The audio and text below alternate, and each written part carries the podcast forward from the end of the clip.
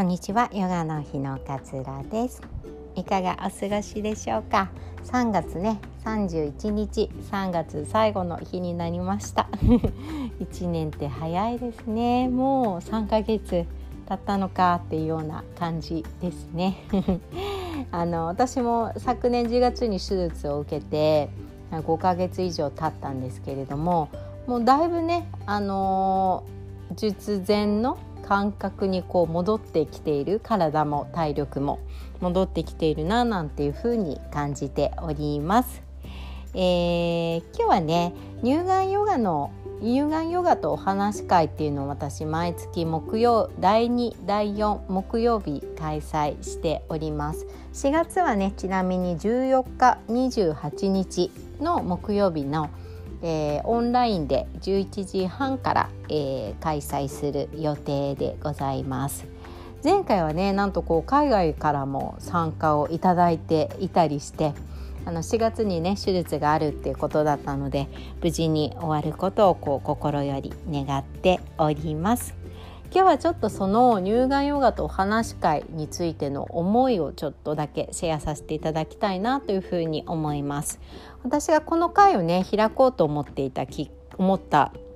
きっかけっていうのはまあ主治医からがんをね告知された主治医からあなたみたいに健康に携わる仕事をしている人ががんになって復活していく姿を周りに見せることはとても意義があることだと思いますよっていうふうに言ってもらえたからなんですね。やっぱり乳がんになったことすごく健康のことを意識して生きてきたのに乳がんになったことがやっぱこうすごい嫌で恥ずかしくてなんか情けなくてなかなか受け止めることができずにいたんですね。でもこう告知されてからこう手術までいろいろこう 検査受けたり術式をどうしたらいいのかとかっていうふうに考えたりとかいろいろこう選択しなくちゃいけないからなんか自分の気持ちがまだ受け止めて受け止めきれていないのにこうどんどんどんどん勝手に進んでってしまうみたいななんかすごいこう焦りがあったんですね。でまだね手術したこともないから今やってるそのヨガとかピラティスのインストラクターの仕事っていうのが本当に続けられるかっていうのも不安だったんですよね。腕しばらく上げられないですよとかって言われてもいやいやいや仕事でほとんど上げるんですけれどもみたいな感じだったので術後本当に仕事に復活できるのかなっていうのもすごく不安だったんですよ。もうこれを機にやめた方がいいのかななんていうふうに思ったこともあるぐらいででもその主治医の先生からねこんなふうにあの言われてこう仕事そういう仕事をしていること人こそがこう元気に復活していく姿を周りに見せるのはすごくいいことなんじゃないですか？っていうふうに言われてあそうかってこう思えたんですよね。でまあそこからこのポッドキャストを通じてね闘病期を話し始めてそれとまあ同じ境遇の方からねこう相談のメールをいただいたりとかで、まあ、同じ境遇でない方からも頑張ってくださいと応援してますみたいなエールをいただくことができたりとかして本当にね嬉しかったです。あのメールをしてくださるとかってそういうのも勇気がいることだと思うんですよ。その第一歩っていうのを行動として移してくれるっていうなんかその勇気をこうメールを通してね感じることができてすごくこう嬉しくてあやってよかったななんていうふうに思えるようになりました。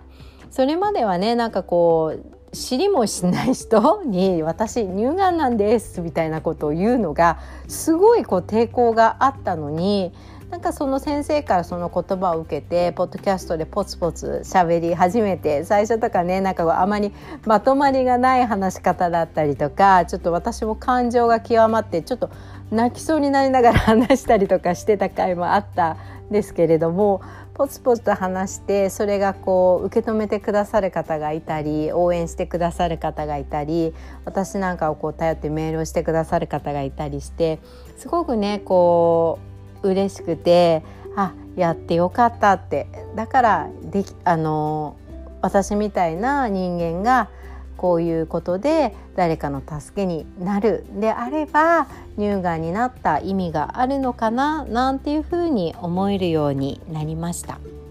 私はねこうヨガとかピラティスをしていたので体の動かし方とか使い方っていうのは人よりも知っています。なのでねしかも乳がんになってね全摘をしてますのでその方たちの気持ちとかあの動かすのが怖いとかねそういう気持ちもすごくわかります。